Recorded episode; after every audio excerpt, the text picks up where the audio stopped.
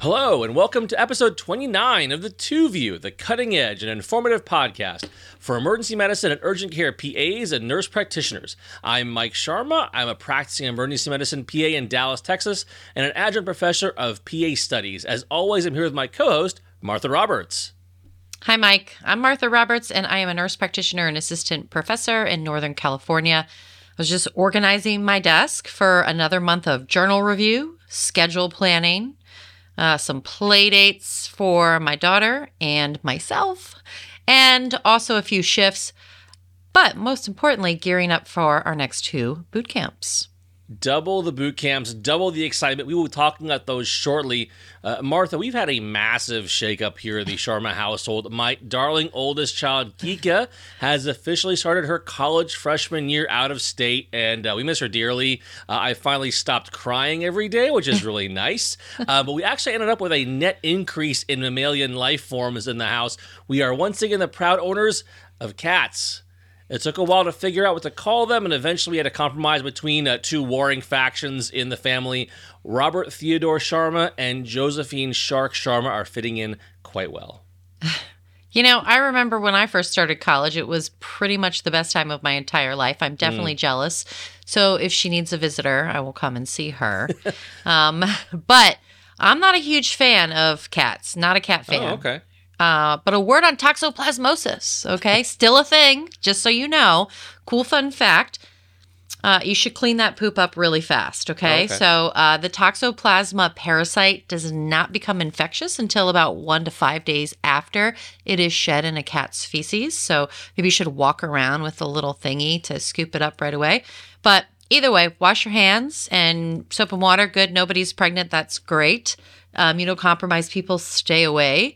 And, of course, teaching our kids still um, the importance of infection prevention. One interesting thing, um, since toxo is still a thing, some signs and symptoms of toxoplasmosis still include flu-like symptoms and, mm. oddly enough, eye issues, right? So these floaters, even eye pain. So um, this can get in there, that parasite, and infect the inner eye. And people, even um, with healthy immune systems, can have this uh, toxo-ocular issue. But, yeah, this I haven't seen it in a while. But the last patient I did see it in was an immunocompromised patient with H I V.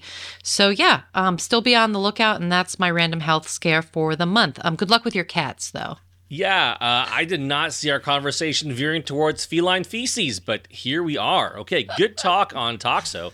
Well, as you know, too, toxo is the reason why pregnant women shouldn't change cat litter boxes.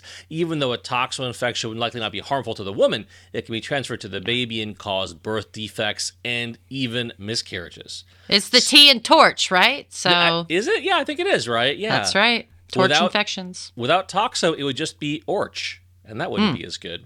Blech. Uh, or they'd probably have to rename it to Roach at that point. But anyways, uh, it is what it is.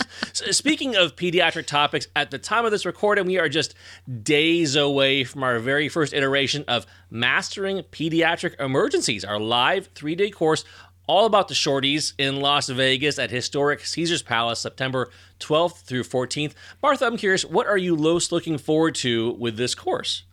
You know, I'm super excited. There is a nice blend, a nice mix of people that are going to be there. Emily Rose and Doctor Picata um, have put together a really great, great, great course. I'm very excited. It's been in the in the process really for several years now. Yeah. And I'm I'm really just, this is a different C C M E crew, really. I mean, Al Cicchetti has been with us forever. Uh, it's nice to see him again. Um, actually, one of my dad's former residents. I always think that's so funny. I, I think of him like a brother. And uh, I, I just, I'm really excited just to see a different group of educators come and hang out. And, and uh, you know, it's a little shorter, so I'm not going to be as tired. Can't lose as much money on the slot machines either, so that's no. kind of nice. twenty-one point five C M Es available with our Mastering Pediatric Emergencies course. If you weren't able to get away and go, never fear. We will have this course for download and ravenous consumption very shortly. That will be at the Center for Medical Education website at w w w dot c c m e dot org. That is w w w dot c c m e dot org. Speaking of getting away, you know the deal. Now is already the time to fence off your December schedule for our next original emergency medicine boot camp. It is December twelfth through fifteenth for the main course. We, of course, have two pre-course days for our pharmacology course, our ultrasound course, our procedure course. That's on December tenth through eleventh. Plus, I think there's like no less than two new steakhouses and a new Bobby Flay restaurant opening up in Caesars Palace alone. Like just in Caesars, there's three new amazing restaurants opening between now and December. I'm frankly still riding high on us going out to that Gordon Ramsay joint um, on that last day of, of boot camp. That was really great food and, and, of course, even better company. That was really awesome. Yeah, I'm I'm a big fan of the food in Las Vegas. So even if you can't go to the whole course and you just want to spend some time vacationing, there's some great places to chill. Most definitely. So let's get right into this, Mike, segment one. Let's do it. It's time for our first segment, The Wet Read, where Martha and I get sixty quick seconds about something that caught our eye, and I'm on the clock first. Here's a subject near and dear to my heart, my spine. A multi-center randomized controlled trial in Australia started the treatment of acute musculoskeletal neck and back pain with prescriptions for opioids. This is still very common. In the U S, over forty-three prescriptions for opioids were given for every one hundred neck and back pain sufferers as recently as twenty twenty, despite all the push to, for us to not do this. Uh, one arm of this trial received a placebo, the other an oxycodone-naloxone combo pill for up to six weeks. Both groups received advice on N SAID usage and activity modifications, thank goodness. At the six-week mark, pain scores were slightly lower, but not significantly so in the placebo group. How about recovery time, days off of work, or quality of life? Also not improved by the opioid prescription. Those were probably kind of like secondary um, goals there of the study. At one year out, pain scores were again slightly better in the placebo group, but in the opioid group, uh, well, who could have seen this coming? The opioid group had a greater risk of opioid misuse than the placebo group. Not great. Mm. Well, I have a lot to say. Definitely more than sixty seconds. I...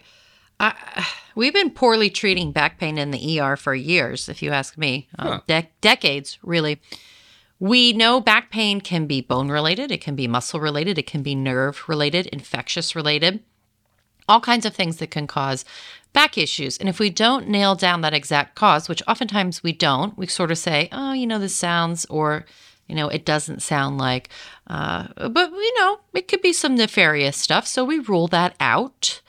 Um, but, you know, the pain meds and muscle relaxers can be a very difficult balance. And I still find that a single or maybe even two or three pills for acute back pain in the E R of an opioid helps with that pain. Not necessarily because it helps with that pain, but because it literally makes people not care. And I'm going to talk about not caring uh, in a minute with another drug, but no long-term prescriptions. That's not, that's not, I very rarely say this, but that's not our job for sure. Uh, but yes, maybe something to help ease their anxiety and make the pain disappear for a few hours in that in that sense. I've had success with one milligram. I am dilaudid. Okay. It's not wow. something. Yep. I do that occasionally. It really depends on the patient and their tolerance, but not much success with Percocet or Vicodin. Really not, not really. Um, and you'll never see me prescribe them. Like I said, because they can be very dangerous, uh, but I don't want the pendulum. We say this a lot to swing too far, you know, treat acute pain, start with the stepwise approach. And we covered this so many times in our prior episodes, and I will direct our listeners back to Sergey Motov. Doctor Motov, he talked about pain on our pain panel, and he reminded me that the pain ceiling for ibuprofen, right, four hundred milligrams, right? And also combining ibuprofen and acetaminophen for back pain and other types of pain, according to the evidence, can be more effective than five milligrams of oxycodone. Yeah, we are going to link to, I, I still remember that that panel, you know, I think that was like deep in, you know, the early first year of COVID thereabouts, but uh, that was a great panel. He gave a great talk. We'll have that on our website. all the links and all the uh, studies we talk about today are going to be on our website. That is uh, two view dot fireside dot f m, the number two view dot fireside dot f m. And you can see me, Martha, uh, Doctor Motov, I believe uh, Rick and Diane were there. I Ken Pescator, Ken Mill yep. for sure was there. So yeah, so uh, a great panel that um, I was really proud to be a part of. We we definitely have discussed back pain treatment at live at the boot camp as well. I think maybe not the same page you and I are on for treatment of back pain, but at least in the same chapter, I would say. Okay, for me, it's kind of like all or nothing when it comes to opioids and back pain. If you are having some sort of red flag symptoms in the E D where like true emergency could be going on, and like you can't, you literally cannot walk despite all my coaching and cheerleading and, and pom-poms and, and, and uh, confetti cannons, and I'm not sure that I've ruled out an emergent reason for your severe back pain, I'm going to treat your pain very aggressively, and and, and that's where I am going to pull out some sort of maybe parenteral or, or P O opioids like you're saying, and then I'm going to re-examine you after an appropriate interval, and if we still are waving a red flag about our back pain, then I'm going to image you aggressively. I'm going to consult liberally to probably neurosurgery, okay? However, if you're not having any red flags about your back pain, and, and even if you're in a lot of pain in my E D, frankly, it's time for some instructions on multimodal, non-opioid analgesia, and my favorite medicine that starts with a D, that's a discharge. Okay, you're out of here. Uh, what else is out there for multimodal back pain treatment? four percent lidocaine patches are about ten dollars a box over the counter, probably fifteen with inflation. Now, TENS units, these electrostimulation units, are also available for purchase over the counter, usually for less than the typical urgent care copay. We know about these modalities. It's important we let our patients know as well. Yeah, so I'm not trying to ignore the evidence about the opioid, opioids here. Don't get me wrong. Mm-hmm. Um, just once in a while, I I read the situation. And certainly, sure, we're going to try to make the right diagnosis here. And honestly, if there's a patient like you just described that isn't doing well, that's like a great case. I say, hey, you know, uh, go to one of my physicians and say, this is a case that I want to present to you. Is there something else that I might be missing? You know, and that actually is a good example of, it's like the physician will go into the room and the patient will be like, well, yeah, I've been having fevers. And actually, like, I threw up and um, my urine, it's bloody. And I'm like, I asked you every single one of those questions. I don't get it. That's the worst. Anyway, but dude, I didn't mean to get all back painy uh, on you, but here we go. I'm happy um, we did. Yeah, yeah, it was good. I want to move on to another topic, which could go in a lot of directions, even for uh, the acute treatment for pain um, and other things. Like I said, doing things to make you not care anymore. And I want to talk about marijuana. So, is medical marijuana the solution to the opioid pain crisis? This is the hot topic on many medical websites. The answer is maybe. That's the short answer. And there are, as I said, a ton of variables when it comes to using weed for pain. Now, you can call it cannabis products. You can call it marijuana. You can call it weed. You can call it, uh, uh, you know, whatever. The reefer? The reefer. Doopy? Uh, the devil's well, lettuce? Already. So most of the time, people just get high to forget, right? And there is no doubt that weed helps people zone out and forget about the pain and everything else. Really, everything. However, there are some dangers of smoking it. There are some dangers of doing too much. And of course, knowing what it might be mixed with. You know, pfft, long time ago, back in uh, D C and Philadelphia in the early two thousands, you should be afraid of smoking weed because it was frequently laced with P C P, which was a huge problem in the E R around that time. Uh, but, you know, I, I was frankly scared of it in college. I did not want to do it, because so many of my friends got high with the P C P, and it was it looked very dangerous to me. But now with all the dispensaries in California and thirty-eight other states, it's really heavily regulated, so you pretty much know you're getting weed. Like, this is what you're getting. Um, that's not to say that it's safer, but it's just something to be said. Uh, so, and Mike, um, as you know, I worked on the marijuana board for uh, several years in Vermont. I learned a lot. It was a great gig. I not only learned about the substance, studied it like pretty hardcore. I learned that, of course, all kinds of people try it for all different types of things, no matter who they are. And so that judgment level of its usage should be super low, because usually if people are going to this, people that wouldn't normally use this, they're pretty desperate. And um, it works for some. for some things. Fun fact, two major strains of marijuana, sativa and indica, if you didn't know. And some have said that, oh, indica has less of a head high, it gives you this body high. Not so true. Um, it actually depends specifically sort of on that strain. Um, there's all these really great names, which we could spend lots of times talking about, like purple, O G, Kush, pink, lemonade, watermelon splash, uh, freaky deaky, whatever. All these different things. I just made up some names there. Who knows? But um, what I'm trying to tell you is that if a, a patient um, wants to talk to you about this, don't brush them off. I was read an interesting article that says we aren't talking to patients enough about their marijuana use, and it's true.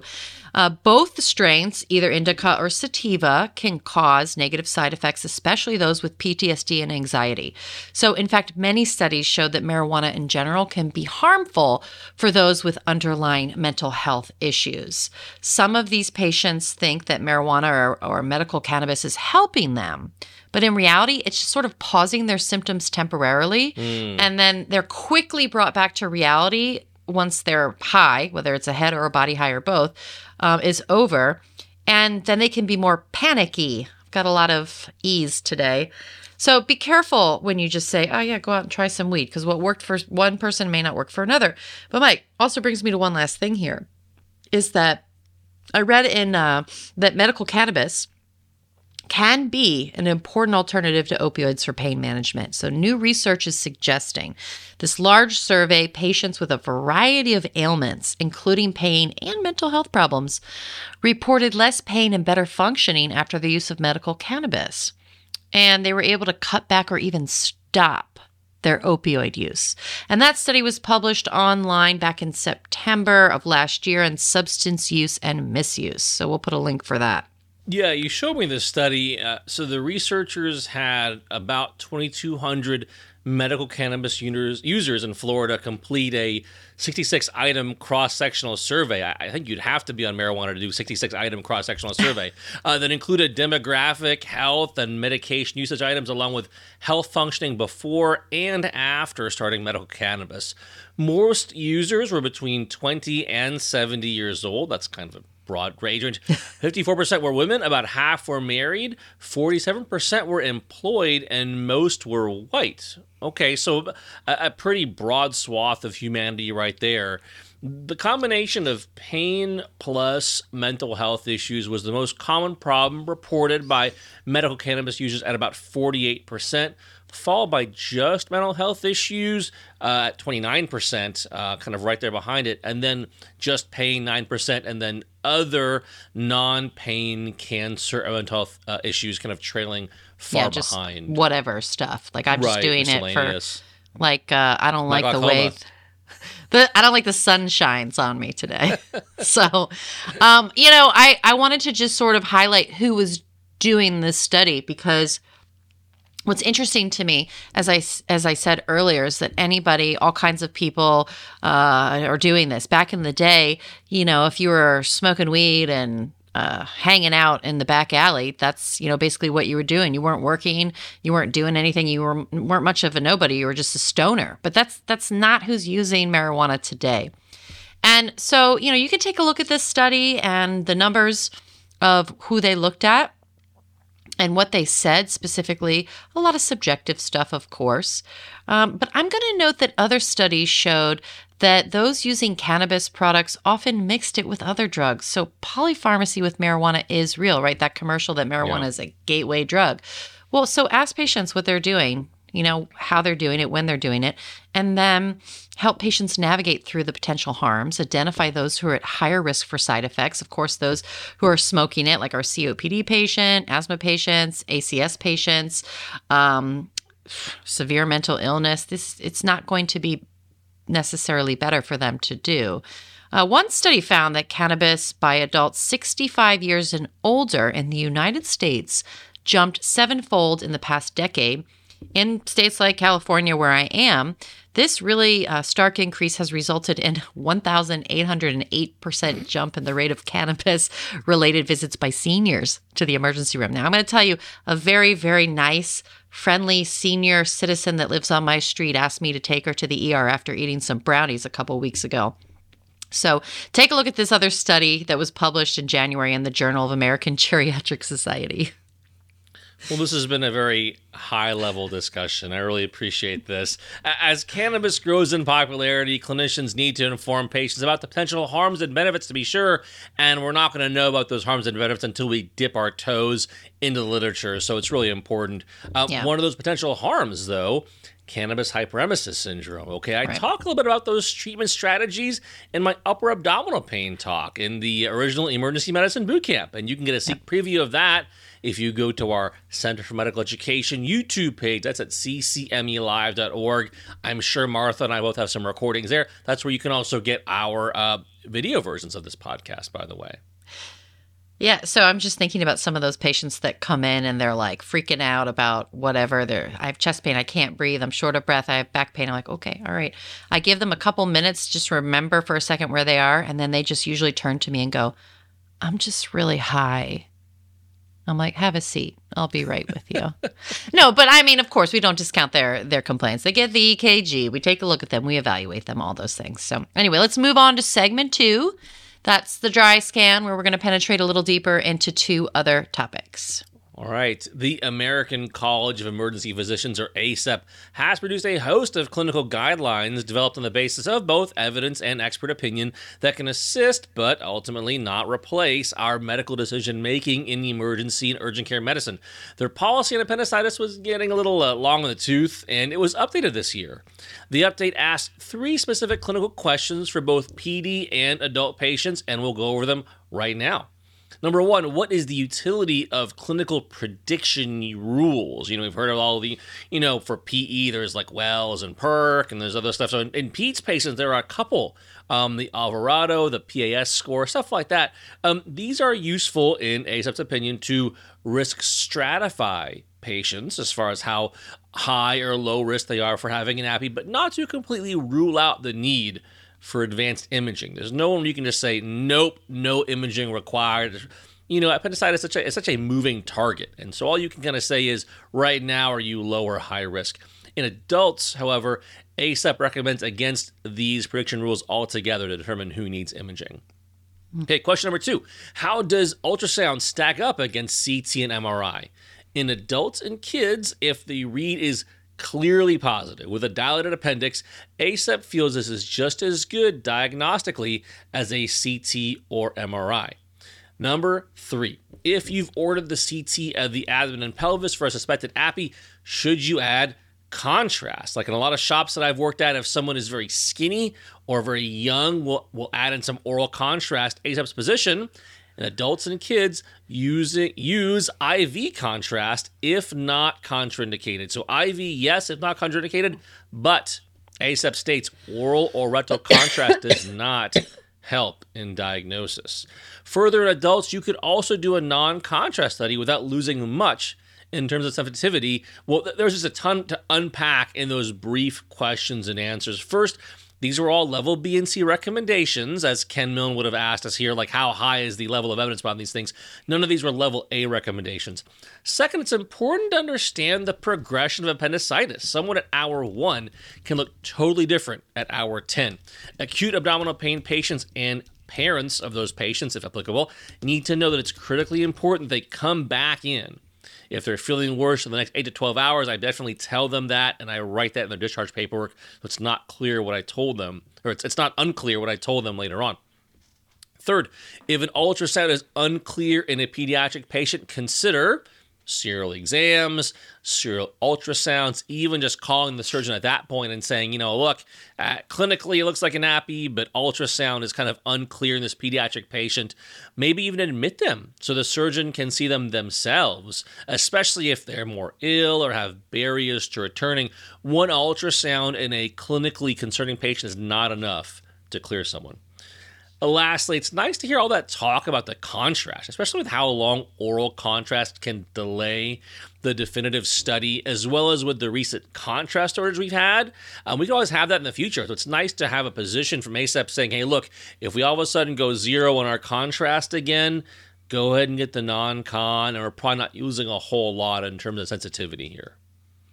Yeah, and it never hurts to spend some time with your radiologist. I say that every single show. I just really feel that it's important that we, we keep a good relationship with them and know who we're working with, because they're some of the smartest doctors out there. I'm always impressed. Um, two other things I wanted to talk about that are not often talked about in regards to appendicitis uh, are people on antiplatelets or antithrombotic therapy, mm. which can often be complicated. And then I want to comment a little bit on the best types of pain control in these patients in the E R.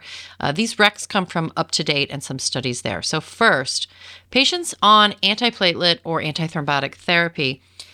Uh, so an appendectomy is commonly perform, performed urgently, as we know, right? So we get this done quickly, although it's generally considered a low bleeding risk procedures by our surgical teams, right? At least that's what their goal is, right? And the decision to interrupt anticoagulation also depends on the patient's thrombotic risk, which we have to think about. And as E R clinicians, we need to get on this early. And if the risk of interrupting anticoagulation is considered too high, then we might even consider those non-operative managements mm. that we can offer. Uh, so UpToDate talks at length about that. I defer to the surgeon on this one after getting a good history um, of the antiplatelet or antithrombotic therapy. What's it for? What do you do? Don't call the surgeon and be like, they're on, you know, this drug. Okay, well, how long, for what, why? Like, be prepared to answer some questions, right? Yeah. So it's reasonable, you know, to temporarily interrupt anticoagulation. We do this for other things, not just appendicitis. But the decision to proceed with the appendectomy really, again, depends on the dr- the type of drug, why they're on it, their risk stratification, um, and why the, you know, the belly needs to be operated on to begin with, right? So just recapping that potentially uh, non-operative treatments might be used. You're going to hear me breathe a sigh of relief when I hear a patient's, oh, placed on blood thinners. And then I go ask the patient, and they go, oh, yeah, I'm on aspirin or clopidogrel, a k a. Plavix. So usually those are kind of reassuring ones. Short answer, pre-hospital use of aspirin or clopidogrel should not preclude or delay uh, laparoscopic appy.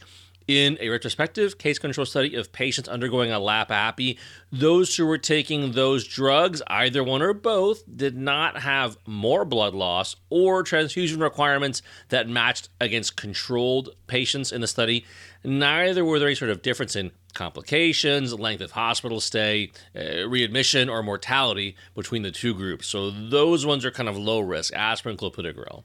Right. So not no risk, but very low risk. Like, yeah, I'm not well. like, woohoo, like it's aspirin, you know, like I'm just like, oh, okay, it's cool. So direct oral anticoagulants, patients on one of those are, uh, oh, you know, our Pradaxa, our Xarelto, our Eliquis, or apixaban. Uh, we should wait for twenty-four hours for the or the creatinine clearance to be greater than fifty to forty-eight hours. Um, if the creatinine clearance is less than fifty from the last dose before undergoing that appendectomy. So the evidence for uh, from the non-operative management trials here suggests that the rate of perforation is not higher as long as they are observed and receive antibiotics. So a really good discussion with the surgeons on this one is crucial. I say, God, admit, admit, admit, and get the patient to the floor where medicine and surgery can solve this debate without you. Right, exactly. I hate it when mommy and daddy are fighting, right? Like, you guys just talk it out, and I'll see my next patient over here. Right. Well, how about warfarin, okay? Patients on warfarin should receive vitamin K. As we know, that's kind of the, the uh, antidote, so to speak, to warfarin. Two and a half to five milligrams oral or I V. In about one or two days, that warfarin is going to be uh, reversed. The appy can then proceed once the I N R is normalized. Yeah, so don't worry about restarting patients on their medications, by the way, unless you do crossover work as a hospitalist, and that's my opinion on that. All right. Well, we've already talked a bit about pain control today in like other settings. What are your thoughts on pain control with uh, an appy? You said that was going to be coming here too. You know, I was just thinking to myself, this whole podcast revolves around pain treatment. I found I don't know what I was what I was on on this one, but I was You're like on a pain. pain kick. I get it. Yeah, no problem. Painy. Let's get it done. So. The key here is to get patients out of pain and relieve their anxiety, especially if surgery is going to be imminent, right? So there's no reason not to treat their pain and to do it fast. I've had an appendicitis, and it's very painful. It's mm. also very nauseating. So don't forget that combo, the worst, pain and nausea. So don't be a jerk, right? So check on those patients. Make sure they're doing okay. Also remember, the patients who have had um, an appendicitis and they've had their surgery, those surgeons want you up and walking around that same day. I hated that I had to do that, but I did. uh, many go home the next day, some same day, depending on what time it was done. So belly surgery, even laparoscopic, is super painful. Um, and studies show that the better we treat their pain early in these cases, the better the patients do long-term. Uh, they need to avoid complications, right? We don't want them to get infection. We don't want them to get pneumonias. We don't want them to decondition. And as Rick Bucata always reminds us, is that people over twenty-five can decondition in just seventy-two hours. And I know this also because if I miss the gym for three days, it's all over for me. Literally, it's over. Anyway, so when it comes to pain control treatments, acetaminophen and ibuprofen, they have a really good role in treating pain. Put them together. And giving low-dose morphine, okay? The low-dose morphine is great, because it allows you to do that stepwise approach, and you don't always need to jump to like two milligrams of I V Dilaudid. This patient's having surgery. Just just give them a little bit. Take the edge off and get them to where they're comfortable. And don't forget to weight-base them. Weight-base your drugs, always. Kids and adults, in my opinion, for pain. So when you say low-dose morphine, like what do you mean by that? Just so I'm clear.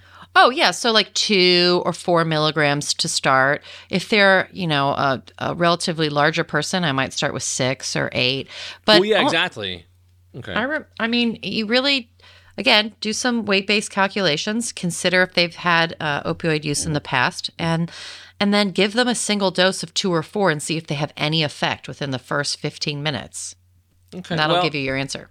See, it's funny, right? Like, because, you know, here, like, when we're talking about, like, appendicitis or cholecystitis, like, I kind of, you know, go beyond, you know? Like, but uh, I, I'm always ready to get the hairy eyeball, right? It, you know, the common practice in your E R is usually, like, in most places, the common practice is give a vial of morphine when someone needs morphine. Like, what do I mean? Like, like usually your morphine comes in a vial of, like, four or five milligrams. And so, like...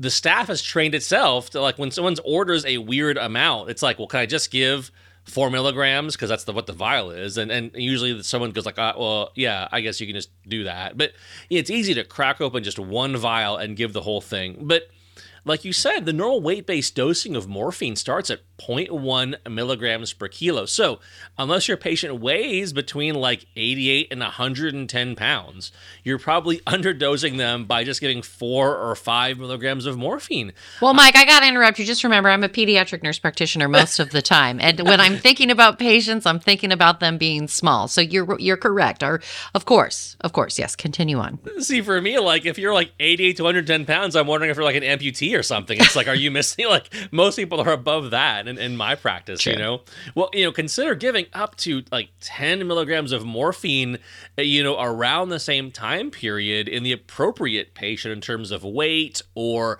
age or previous opioid tolerance. If you don't feel comfortable going up to that level, then try giving them a little more than just one vial, you know, you know, six or even eight.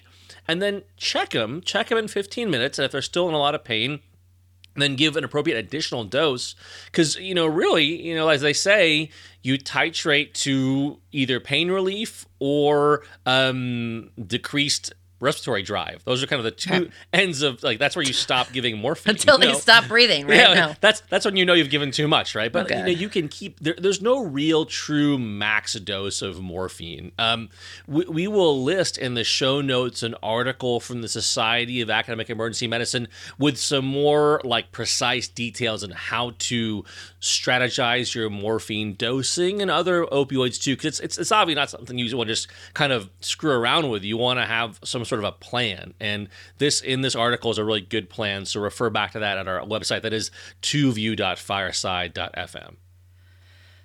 So I want to talk about something else in regards to pain control, and it's a very, very interesting study and incredibly experimental. In fact, the authors themselves put that we realize this is a very experimental study here.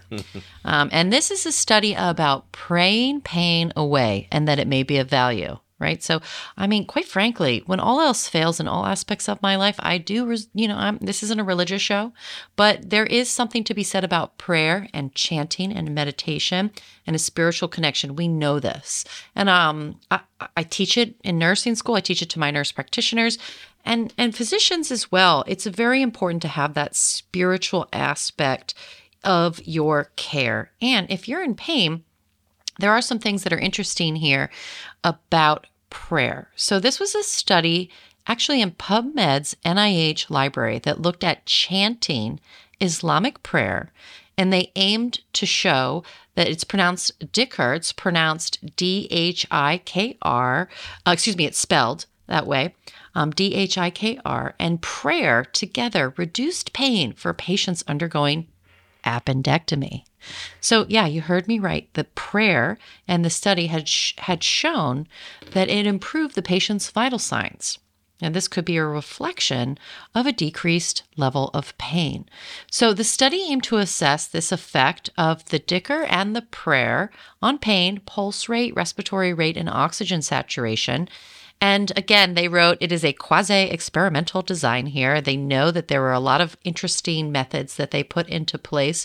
And essentially, they looked at a small number of people, just forty-four people, and their results showed that they had a significant um, interaction, uh, the prayer and the chanting, to decrease the pain, the pulse rate, the respiratory rate, and it improved their oxygen saturation um, within one hour. So the conclusion here, the combination of these two things may actually help decrease pain and improve vital signs. It helped the nurses implement uh, this as a procedure. You know, if you're Catholic, maybe it's doing the rosary, you know, whatever it is for essential uh, cultural and spiritual care for our appendectomy patients or any surgical patient. Why not? I mean, this is what happens when you go down the rabbit hole of reading evidence-based uh, um, articles and experimental studies. And yeah, like I said, my desk is getting a major clean out here. You say when all else fails, add prayer. I say start there. And then go go to everything else after that. Look, I'm totally on board with this. A, a lot of spiritual traditions, including my own, can involve repetitive, you know, either prayer or verbalizations like this dhikr that we talk about here. If someone can somehow activate their parasympathetic nervous system and self-regulate that pain, that's awesome. Like that's just like that's like doing um like uh. Vageling somebody, right? Someone's an S V T, yeah. And they're like, okay, just blow here or do this thing. And just by accessing the the power of our own nervous system, we can kind of treat a problem. That's like wicked. I just don't know yeah. how to order it in the E M R. That's the hard part.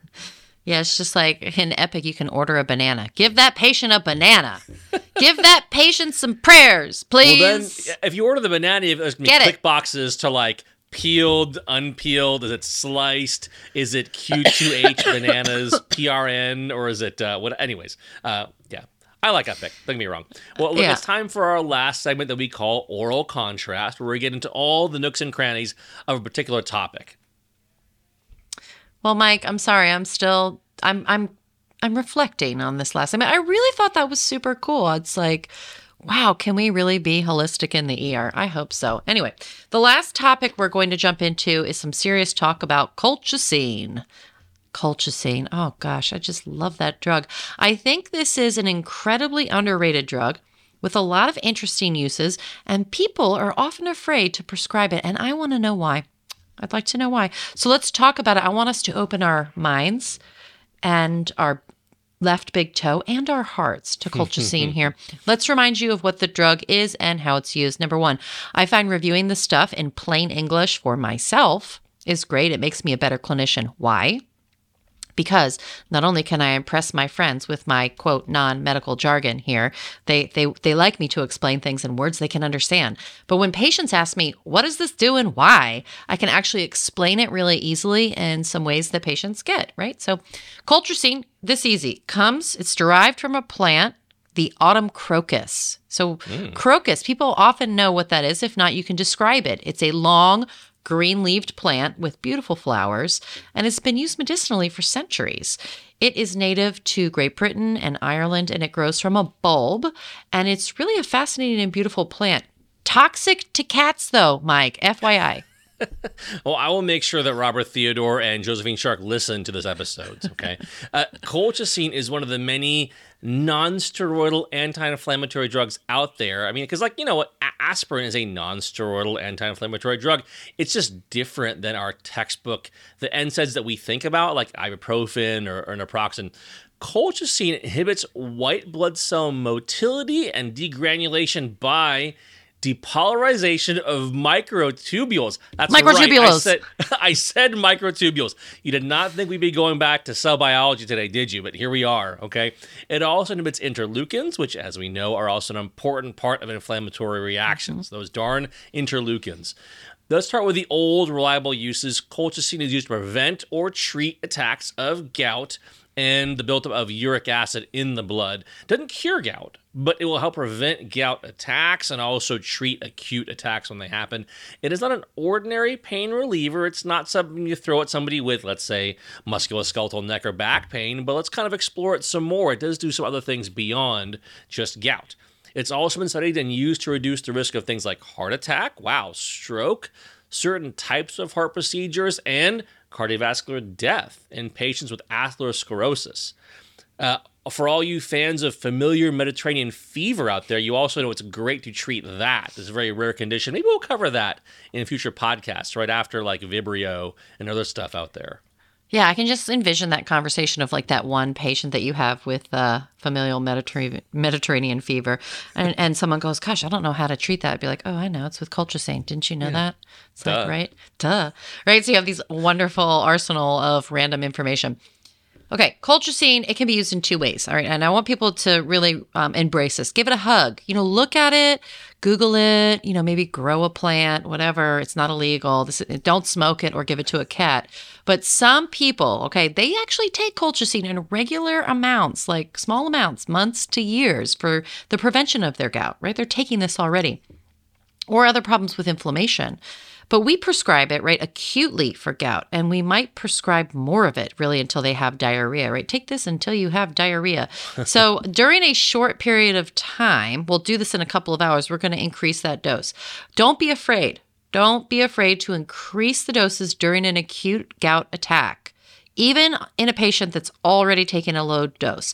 So maybe the patient um, is like, I don't want to take any more pills. There's other ways to give it. It comes in capsules, solutions, tablets. I always like to give a variety of how we give these medications. Kind of useful. Keep that in your arsenal.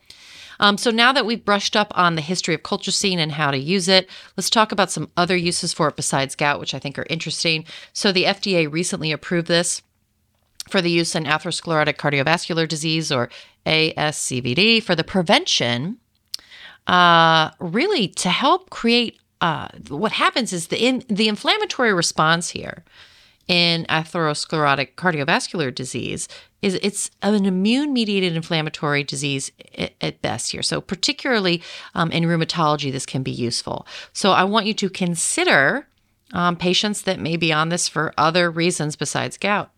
So a new pilot study suggests that aspirin can actually be discontinued the day after patients have P C I, and colchicine can be uh, implanted here in, instead, uh, and patients can take colchicine as an anti-inflammatory agent to reduce the risk of ischemic events. Uh, so I think that's really interesting. Huh.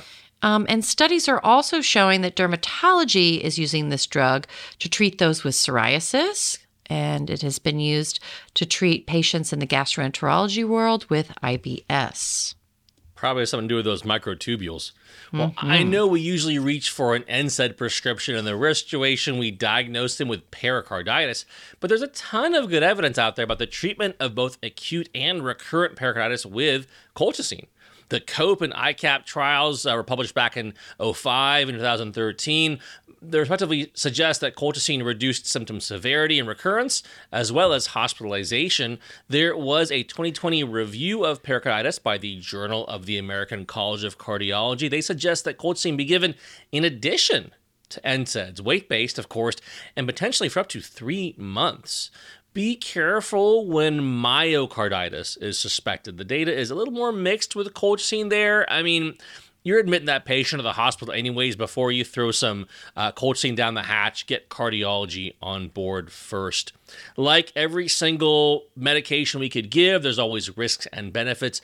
be careful in people with renal impairment, hepatic disease, G I disease, uh, bone marrow suppression, people on dialysis. Just, but you know, I, we're definitely advocating, you know, take a second look at colchicine, but while you're kind of new at prescribing it, also make sure you understand what the contraindications are and prescribe wisely.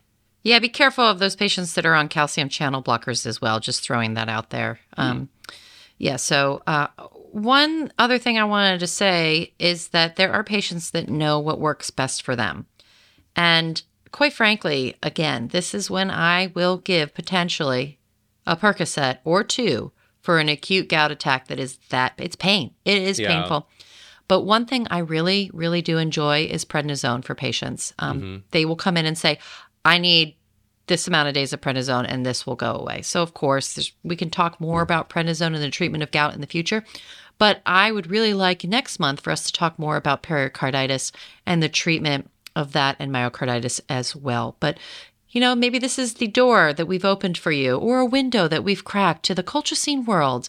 And please send us your pictures and uh, selfies with the crocus, the autumn crocus. Uh, to the Two View. Yeah, that's our website, our email address, rather, is the two view cast at gmail dot com. We would love to see you and your autumn crocus uh, blooms out there. Uh, I'm I'm also a big fan of steroids in the right patient for gout. Um, we, we also have a link to the kind of American uh, Journal of Rheumatology, their kind of gout review. We've put that on our website as well. That is, of course, at two view dot fireside dot f m.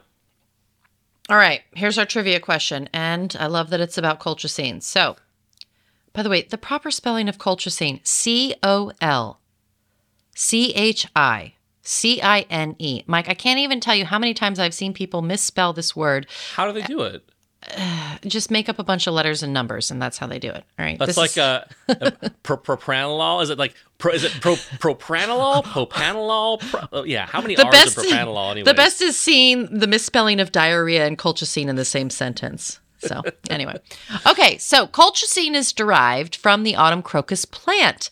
What is the mature-sounding nickname for this plant, and how did it get its name? It's going to be a two-part answer for our two-part question.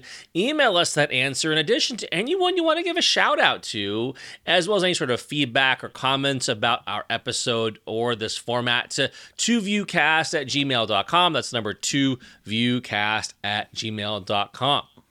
Well, um, I think we're out of things to talk about in terms of pain control, uh, recreational drug use, uh, all the stuff, you know, prescription opioids. We've kind of ran the, the gauntlet here. So uh, more information about the Managing Pediatric Emergencies course, the original and advanced emergency medicine boot camps, the emergency medicine and acute care course, or any of our courses are available at the Center for Medical Education website. That's w w w dot c c m e dot org, w w w dot c c m e dot org.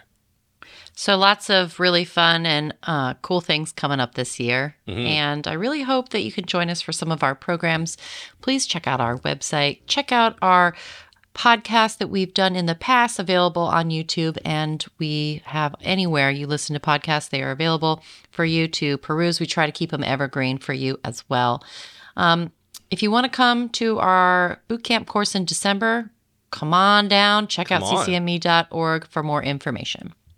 Well, thank you for listening to this podcast of The Two View. You can subscribe and rate us. Hey, go ahead and rate us on Apple Tunes, iTunes Podcast, Apple Tunes. Is that a thing? Apple Tunes? Yeah, that's just like yes. a, that's like, a, like an Apple teeny. Apple Tunes. Apple Ooh. iTunes Podcast, Google Podcast, and Spotify. Search for Two View Emergency. That's the number Two View Emergency on your favorite podcatcher. It'll come right up, I promise you. Ratings help us climb the charts while other clinicians get some Two View goodness like you've been doing just recently.